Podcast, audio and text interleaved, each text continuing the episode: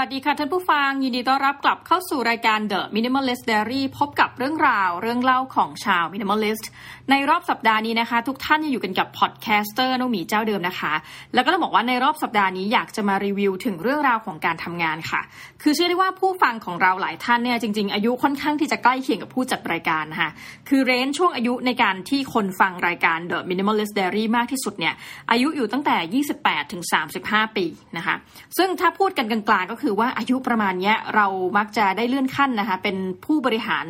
อย่างน้อยที่สุดนะก็คือผู้บริหารระดับกลางขึ้นไปนะถ้าท่านเริ่มทำงานตั้งแต่แหมเราช่วงจบปริญญาตรีปริญญาโทเนาะคือส่วนตัวเนี่ยเป็นคนที่เริ่มงานที่จะเป็นงานปัจจุบันเนี่ยค่อนข้างช้านะคะคืองานชิ้นที่ 2 ในชีวิตเนี่ยเรามาเริ่มทำงานตอนอายุประมาณ 30 ปี ซึ่งก็ถือว่าโอ้โหค่อนข้างช้ากว่าชาวบ้านเยอะนะที่แบบเริ่มต้นตั้งแต่เรียนจบใหม่ ๆ ประเด็นก็คือว่าเราเองก็มานั่งวัดผลตัวเอง เพราะว่าเพิ่งจะจะได้รับการแต่งตั้งเป็นแผนกบริหารนะคะซึ่งจริง ๆ ถ้าเกิดว่าใครฟังรายการจะรู้ว่า เราเคยทำฝ่ายบริหารมาก่อนหน้านี้แหละ แต่รอบนี้จะเป็นจะต้องใช้คำว่าเป็นฝ่ายบริหารที่มีคนจำนวนมากขึ้นนะคะ หรืออาจจะเรียกเป็นถ้าเป็นภาษาไทยเราจะบอกว่าเป็นแผนกฝ่ายบริหารแบบวงเล็บจริงจังนะคะ ก็คือองค์กรใหญ่ขึ้นแล้วเราก็มีคนที่เราจะต้องดูแลภายในองค์กรจำนวนมากขึ้น ก็เลยอยากมารีวิวว่าเฮ้ยการที่เราเพิ่งจะรับตำแหน่งบริหารจริงๆยังไม่ถึงเดือนนะคะ มันส่งผลกระทบอย่างไรต่อความเป็น minimalist ของเราบ้าง ไม่ว่าจะเป็นเรื่องส่วนตัวนะคะแล้วก็ไม่ว่าจะเป็นเรื่องของการเงิน เอาล่ะ เราไปที่ประเด็นส่วนตัวกันก่อนนะคะ คือการเป็น คนที่บอกว่าเป็น minimalist เนี่ยจริง ๆ เสื้อผ้าส่วนตัวเนี่ยจะไม่เยอะใช่ไหมเเราเองเนี่ยก็เป็นคนที่ใส่เสื้อผ้าวนนะคะจนเหมือนกับคนทั้งที่ทำงานเนี่ยเขาก็จะรู้ว่าเรามีเสื้อผ้าตัวไหนบ้างนะคะและไม่มีสีไหนบ้าง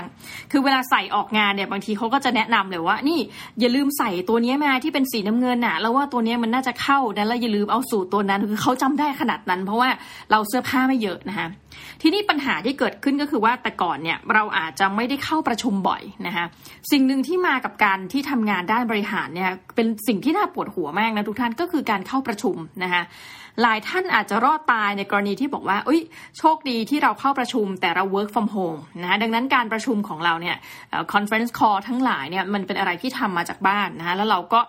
จริงๆ คือต้องเปิดหน้ากล้องเนอะตามความสุภาพนะคะแต่ว่าเราอาจจะมีการใส่ชุดซ้ำได้นะคะวนเวียนกันไปแล้วเขาก็อาจจะไม่ได้สังเกต หรือว่าจริงๆใส่เฉพาะท่อนบนใช่ไหมเพราะเวลา con call เนี่ยมันจะเห็นเฉพาะส่วนข้างบนใช่ไหม on top เนอะแต่ว่าข้างล่างไม่เห็นคุณก็จะใส่อะไรก็ได้นะ ทีนี้ส่วนตัวคือว่างานที่ทำเนี่ยเราจะต้อง เดินทางไปประชุมนะแทบจะเรียกว่าค่อนข้างเกิน 50%นะคือมี Zoom conference เนี่ยแบบน้อยมาก แล้วก็เสียใจมากที่มีน้อยนะ เพราะว่าหลายครั้งเนี่ยเราเข้าไปนั่งประชุมโดยที่รู้สึกว่าเอ้ยในส่วนของการเป็น minimalist เนอะมันเสียเวลาชีวิตเรามากนะ แต่ว่าเราก็ต้องเข้าแบบว่าตามหน้าที่ถึงแม้ว่า ในวันนั้นเนี่ยมันจะไม่มีประเด็นที่เกี่ยวข้องกับเราเลยก็ตามนะหรือว่าเกี่ยวกับงานไม่เกี่ยวกับองค์กรเราเลย แต่เผอิญในนี้ต้องไปในนามของแบบตัวแทนหน่วยงานเนี้ยเพื่อไปประชุมองค์กรรวมนะคะเอาแหละทีนี้สิ่งที่เกิดขึ้นก็คือว่าล่าสุดค่ะเนื่องจากว่าเสื้อผ้าเนี่ยน้อย ก็เลยเกิดปรากฏการณ์ว่าเสื้อผ้าไม่พอ อันนี้บอกตามตรงนะว่าเศร้ามากเลยเพราะว่าอย่างพอเสื้อผ้าไม่พอเนี่ยสุดท้ายนะคะ ท้ายที่สุดก็เลยต้องจำใจต้องใช้คำนี้นะคะหลังจากที่ประวรณาว่าปีนี้จะเป็นปีแห่งการไม่ซื้อและแบบโม้ไปกับทุกท่าน สุดท้ายคือซักเสื้อผ้าไม่ทันทุกท่าน เพราะว่าสัปดาห์หนึ่งเนี่ยเราจะมีเวลานะให้คุณป้าที่เขามาทำความสะอาดเนี่ยเขาจะซักอยู่ประมาณหนึ่งครั้งนะคะต่อสัปดาห์ ทีนี้กางเกงของเราที่มันเป็นกางเกงที่แบบเป็นทางการทางการในการเข้าประชุมได้เนี่ยมีจำนวนน้อยมากนะคะพูดแล้วก็ค่อนข้างที่จะอายพอสมควร ดังนั้นพอมันเกิดปัญหาเนี้ยเราก็เลยต้องไปซื้อกางเกงเพิ่มนะคะประมาณกางเกงทำงานแบบกางเกงคล้ายๆพวกสแลกสีดำสีอะไรที่มันเป็นสีสุภาพนะคะคือส่วนตัวเนี่ยน้อยครั้งมากที่จะใส่กระโปรงไปทำงานนะเพราะว่าส่วนตัวรู้สึกว่ามันไม่ค่อยคล่องตัวนะคะนี่ก็ต้องเรียนตามตรงให้ทุกท่านเพราะหลายท่านอาจจะบอกว่าไม่มีกางเกงไม่เป็นไรนะใส่กระโปรงมาได้นะก็เลยคิดว่าจริง ๆ แล้วการที่เป็นผู้บริหารเนี่ยสำหรับหลายคนเนี่ยการเลือก ใช้เสื้อผ้าเนี่ยมันน่าจะเป็นเรื่องที่สำคัญพอสมควรนะคะ แล้วก็ต้องเลือกเสื้อผ้าให้คล้ายๆกับเหมาะสมเนาะหมายความว่าจะใส่บางทีเราก็อยากใส่ชุดฮาวายอะไรอย่างนี้นะแต่ว่าพอเข้าประชุมแล้วทุกคนดูแบบเป็นอะไรโทนทมึนนะคะ แล้วก็ใส่สูทด้วยนะคะ ส่วนตัวก็เลยรู้สึกว่าอะโอเค หลังจากนี้ก็เลยเทียบจะนะคะเริ่มจะนำสูตรเข้าไปอย่างที่ทำงานนะไปวางทิ้งเอาไว้ เพื่อว่าถ้ามีเหตุการณ์ใดนะคะที่เราจะต้องแต่งชุดแบบออฟฟิเชียลเนี่ยเราก็สามารถที่จะแบบ ลุกขึ้นนะคะแล้วก็สวอปนะคะใส่สูตรทับเข้าไปได้ในอีกรอบหนึ่งไปเลยนะคะ ก็รู้สึกว่าสิ่งที่มันเปลืองขึ้นแน่นอนคือเรื่องของค่าใช้จ่ายในการแต่งตัวค่ะ คือแต่เดิมเป็นคนที่ค่อนข้างชิลมาก เราก็ต้องปรับตัวพอสมควร เพราะว่าต่อไปเนี้ยเราก็จะไม่ใช่เด็กนะต้องเรียกว่าเป็นเด็กที่แบบเล่นสนุกสนานต่อไปนะเวลาเข้าประชุมก็กลายเป็นเหมือนกลายร่างนะคะ จากเด็กกลายเป็นผู้ใหญ่นะนี่ก็เป็นอะไรที่ต้องปรับตัวพอสมควรนะทีนี้มาถึงเรื่องของการเงิน คือเราเริ่มจะเข้าใจคำนี้มากขึ้นจริง ๆ นะทุกท่านว่า เออทำไมหลายคนพูดว่าวันเมื่อเราเงินเดือนเยอะขึ้นนะคะ เราเองก็จะมีค่าใช้จ่ายตามตัวที่มากขึ้นนะคะ จริงๆ ค่าใช้จ่ายที่มันมากขึ้นเนี่ย มันไม่ได้มาจากการที่เรามีความโลภนะคะหรือว่ามีความต้องการที่จะอัปเกรดชีวิตมากขึ้น อันนี้เป็นความรู้สึกส่วนตัวจริงๆ แต่ว่าสิ่งที่มันเกิดขึ้นเกี่ยวกับการมันเกี่ยวข้องโดยตรงเลยนะกับการทำงานก็คือว่าเมื่อเรามีลูกน้องนะคะ มันหลีกเลี่ยงไม่ได้เลย อาจจะแหมเลี่ยงคำว่าการใช้คำว่าลูกน้องเนะมันดูเป็นแบบว่าชนชั้นเกินไปแต่ว่า เมื่อเรามีผู้ร่วมงานที่เราจะต้องอยู่ในแผนกเดียวกันเนี่ยจำนวนมากขึ้นนะคะ ซึ่งเราจะต้องเป็นคนที่อาจจะต้องไปทั้งแบบ ดูงานของเขานะคะคุมงานหรืออะไรต่างๆ เนี่ยมันก็ทำให้มีค่าใช้จ่ายที่เกี่ยวข้องกับกรณีนี้มากขึ้นนะคะอย่างล่าสุดเนี่ยพอมาเป็นตำแหน่งเนี้ยนะคะ เราก็จะแบบว่าต้องเหมือนกับมีคนที่อยู่ในแผนกเราเนี่ยสิบกว่าคน ซึ่งจริงอาจจะไม่เยอะเลยนะสำหรับถ้าสมมติโอ้ยมันเป็นเรื่องที่แบบเล็กน้อยมากนะคะ แต่นี่คือแผนกการทำงานในเบื้องต้น 10กว่าคนนะซึ่งคนทั้งคณะเนี่ยน่าจะอยู่ที่ราวตัวเลขนะคะประมาณพันกว่าคน ซึ่งก็เป็นจำนวนไม่น้อยทีเดียวนะคะ ทีนี้10กว่าท่านเนี่ยเราเองก็จะต้องเริ่มละนะคะเพราะมันจะมีค่าใช้จ่ายจุกจิก คือหลายบริษัทเนี่ยอาจจะดีมากตรงที่ว่าค่าใช้จ่ายทุกอย่างสามารถเบิกได้เลยนะคะสามารถแบบใช้เงินรองรับได้ แต่ว่าของเรามันไม่มีประเภทนั้นนะคะมันก็เหมือนกับว่าหูกว่าจะเบิกเงินได้แต่ละทีเนี่ยจะต้องทำโครงการจริงจังแล้วมันก็จะมีค่าใช้จ่ายหลายอย่างที่ไม่สามารถเบิกได้ ดังนั้นสิ่งที่ทำก็คือว่าโอเค เราก็ต้องนำเงินเดือนเนี่ยแหละค่ะที่เป็นเงินค่าแบบเขาเรียกว่าเงินประจำตำแหน่งอะเนาะ คือเนี่ยได้ไอเดียมาจากน้องชายนะ ซึ่งแบบว่าแอบชอบมากนะ ช่วงนี้เขามีการพูดเรื่องตั๋วช้างกันเนี่ยแต่ว่าต้องต้องขอเข้าเรื่องนี้นึงว่าอย่างน้องชายเนี่ยเป็นตำรวจนะคะคนจัดรายการจ้อจีนเนี่ยปรากฏเขาก็บอกว่า จริง ๆ เวลาตำรวจเขาก็จะมีเงินเดือนใช่ป่ะคะแล้วก็บวกในกรณีสมมติไปชายแดนใต้เนี่ยก็จะเป็นเงินเหมือนกับค่า ไม่แน่ใจเรียกว่าค่ากันดารหรือค่าประจำตำแหน่งนะคะเขาก็บอกว่าเขาก็ได้ไอเดียว่าโอเค หลายอย่างเนี่ย มันเบิกจ่ายไม่ได้นะคะซึ่งอันนี้เป็นข้อเท็จจริงที่ค่อนข้างจะยากลาบากนะแบบตำรวจนี่ต้องซื้อปืนเองนะคะแล้วก็พวกกระดาษก๊อปปี้หรืออะไรเงี้ยน้องชายก็บอกว่าถ้างั้นเขาก็เลยใช้เงินที่เป็นเงินประจำตำแหน่งเขาเนี่ยจัดการซื้อนะถึงแม้เงินเดือนจะน้อยเนี่ยแต่ว่าเพราะตัวเขาเองไม่ได้ใช้อะไรเปลือง มันก็เลยเทดแทนไปได้ในกรณีนี้นะส่วนตัวเราก็เลยบอกเออถ้างั้นเอาแม่งนะคะเพราะว่างานที่เราทำในฝ่ายบริหารเนี่ย คือสิ่งที่ประหลาดอย่างหนึ่งก็คือว่างานที่เราทำเนี่ยนะคะ มันสามารถมีขึ้นมีลงนะมันไม่ได้ยกอย่างคือมันไม่ได้รับการโปรโมทเช่นแบบ เป็นผู้จัดการแล้วเราจะได้เป็นผู้จัดการทีมนี้ตลอดไปนะเราวันหนึ่งเราก็อาจจะมาเป็นผู้เล่นในทีมนะแล้วก็กลับไปเป็นผู้จัดการทีมอีก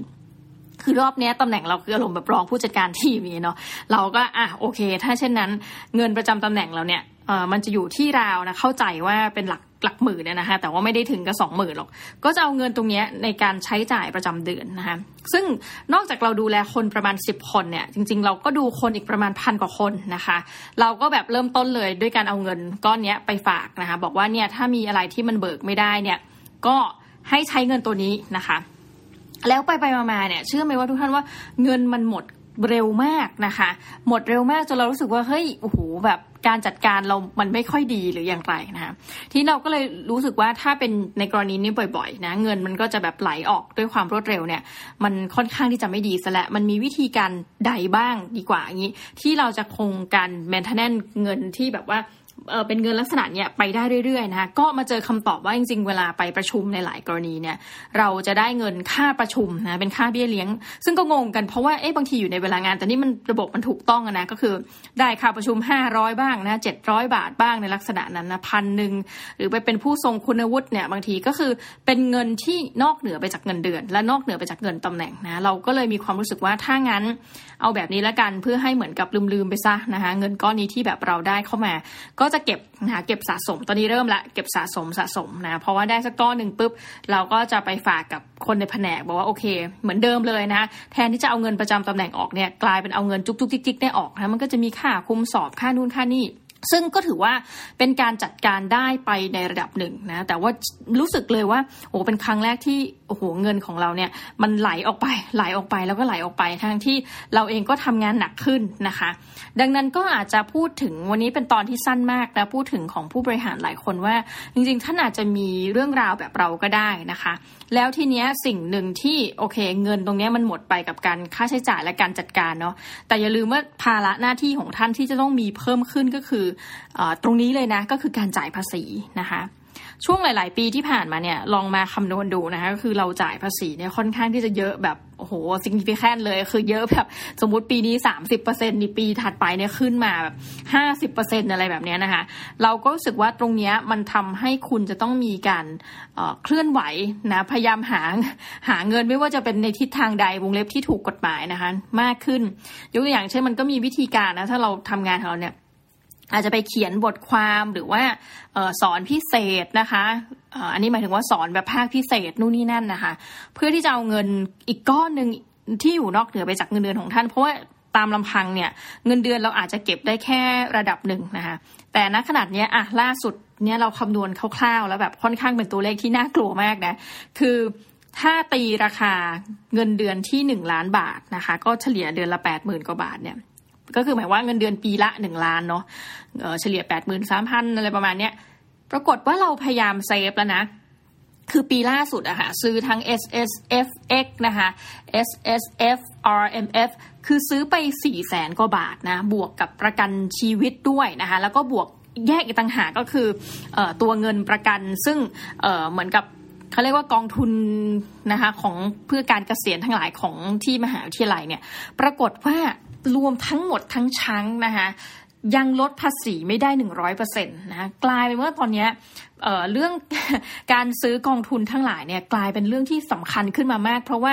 ถ้าเราไม่เก็บเงินนะคะเราก็จะโดนภาษีอ่วมไปอีกกระทงหนึ่ง อันนี้ก็อยากจะฝากทุกท่านไว้ด้วยว่า ไม่ว่าจะอะไรก็ตามนะคะ คือทางออกของเราตอนนี้กลายว่าเลยต้องพอไปลงทุนในหุ้นนะคะ ก็เลยเอาปันผลเนี่ยมา collect collect นะคะพอปันผลรวมกันได้ถึงจุดพีคเมื่อไหร่เนี่ย เราก็จะเอาเงินก้อนเนี้ยคือมาเป็นก้อนนะคะ คือจะไม่ได้แบ่งเป็นแบบ DCA แบบหลายคนนะ แต่เอาก้อนก้อนเนี้ยเพื่อไปซื้อกองทุนรวม คือเราก็จะเล็งเลยนะคะวันไหนที่มันแบบลงเยอะๆนะคะ ลงเยอะมาติดกัน 3 วันนะแบบโอ้ยมันจะมีในในทุกปีเนี่ยนะคะ มันก็จะมีรอบที่แบบอะมาแล้ว ก็จะจากการซื้อตุ้มเดียวนะ เหตุผลที่ไม่สามารถ DCA ได้ก็เพราะว่ามันเหลือเงินไม่เท่ากันในแต่ละเดือนนะแล้วก็มีความจุกจิกพอสมควรแล้วก็ทุกเดือนเนี่ยเราจะตัดเงินจำนวนหนึ่งเข้าสหกรณ์ซึ่งเราก็ประวรณาตัวเองแล้วว่า เงินก้อนนี้ยังคงจะต้องตัดสหกรณ์ตลอดไปนะคุณวันนี้อาจจะพูดแบบว่าในมุมมองของการทำงานเชิงเดี่ยวมากคือการทำงานในมหาวิทยาลัย แต่แล้วก็วิธีการตัดเงินทั้งหลายเนี่ยแต่อยากให้ทุกท่านรู้ว่าโหการทำงานบริหารเนี่ยมันกระทบหลายด้านจริงๆนะคือใครจะมาทำเนี่ยอยากให้คิดก่อนนิดนึงหนึ่งนะคะทั้งแบบเรื่องของ costume ทั้งหลายทุกท่านที่ต้องมีการอัปเกรดขึ้นมานิดนึงนะคะหรือว่าอาจจะมีเสื้อแบบจำนวนมากขึ้นเพื่อให้เข้าประชุมได้นะใครอาจจะมองว่าเรื่องเล็กส่วนตัวในฐานะ minimalist เนี่ยเรารู้สึกว่าเราเสียประโยชน์มากในกับกรณีนี้ต้องซื้อมาใหม่นะถัดไปก็คือว่าความรับผิดชอบเมื่อมากขึ้นนะคะ คุณจะต้องเอเลี้ยงดูคนในแผนกมากขึ้นคือ มันอาจจะว่าหลายคนเนี่ยคือส่วนตัวเนี่ยก่อนหน้านี้ทำงานบริหารอีกอันหนึ่งที่เราไม่ได้จะไปเลี้ยงเขาเลย แต่มันมีความรู้สึก guilty อยู่นะว่า ในหลายครั้งเราสามารถที่จะเสียเงินคือสปอร์ตสักนิดนะช่วยเขาได้เนี่ย แต่เราไม่ทำอันนี้เป็นความรู้สึกผิดนะ พอกลับมาบริหารของคณะตัวเองเนี่ยก็เลยรู้สึกว่าเออถ้างั้นเนี่ยเราทำเถอะทำอะไรแล้วมันสบายใจนะได้ช่วยเหลือคนได้อะไรทั้งหลายเนี่ย คืออย่างล่าสุดเนี่ยค่ะเราก็ซื้อมือถือเครื่องใหม่มาเพราะเครื่องเก่าเนี่ยมันฟังก์ชันในการทำงานเนี่ยมันทำไม่ได้แหละนะปรากฏว่าเราก็เอาเครื่องไปล้างก็แล้วไปอะไรก็แล้วเนี่ยนะคะ สุดท้ายเนี่ยปรากฏว่ามีที่คณะเนี่ยแม่บ้านถูกขโมยมือถือไป เราก็เลยบอกว่าไอ้งั้นลองเอาเครื่องเนี้ยเอาไปทำอะไรกับมันก็ได้ จะไปขายจะไปทำอะไรก็ได้ คือมันก็ยังมีมูลค่านะ ถ้าขายเนี่ยก็ก็ให้เข้าไปนะคะ คือมันก็มีอะไรที่จุกจุกจิกจิกทุกท่านที่แบบต้องต้องดูแลค่อนข้างเยอะนะคะ ตรงนี้ก็อยากจะให้ใส่ใจนิดนึงว่าโอเค คือเงินเดือนเยอะเพิ่มขึ้นได้นะคะ จริง ๆ แล้วก็แต่ว่าเราก็มีคนที่คอยต้องคอยดูแลเนาะดังนั้น ตรงนี้อาจจะต้องจัดการให้ดี แล้วก็พยายามจดเงินเข้าออกนะคะแล้วก็ประการสุดท้ายที่พูดคุยกันถึงก็คือว่าปัญหาของการที่เงินเดือนเพิ่มมากขึ้นนะคะภาระท่านมากขึ้น แต่ว่าสิ่งที่ท่านจะต้องจ่ายมากขึ้นก็คือเรื่องของภาษี ดังนั้นเอาเงินมาหมุนให้ดี และจริง ๆ มันขอบคุณมากนะคะ หลายคนที่แบบมีรายได้หลายทางนะคะถือแบบว่าจริง ๆเราก็คือเนี่ยส่วนตัวเอาเงินค่าปันผลหุ้นมาเลยนะแล้วก็จับยัดยัดยัดรวมทั้งแบบเงินพิเศษอะไรทั้งหลายแหละพวกค่าสอนเนี่ยแบบช่วยได้เยอะมากท่านแบบค่าสอนปริญญาโทและอื่นๆเลยเอ่อส่วนตัวเนี่ยไม่ได้มีงานนอกเลยนะ ก็คือมีมีกรณีนี้ใช่ไหมคะงานนอกของเราเนี่ยก็ยังเกี่ยวข้องกับงานตัวเอง เช่นนะคะการไปแบบได้รับเชิญไปบรรยายเนี่ยได้รับเชิญเป็นกรรมการทรงคุณเรายังถือว่ามันอยู่ในงานของตัวเองอะ่ะก็ถือว่าเป็นคนที่มีแค่จ็อบเดียวอยู่นะซึ่งยังไม่ค่อยรอดนะคะสงอกสงแงกมากว่าอย่างที่บอกเงินเดือนล้านหนึ่ง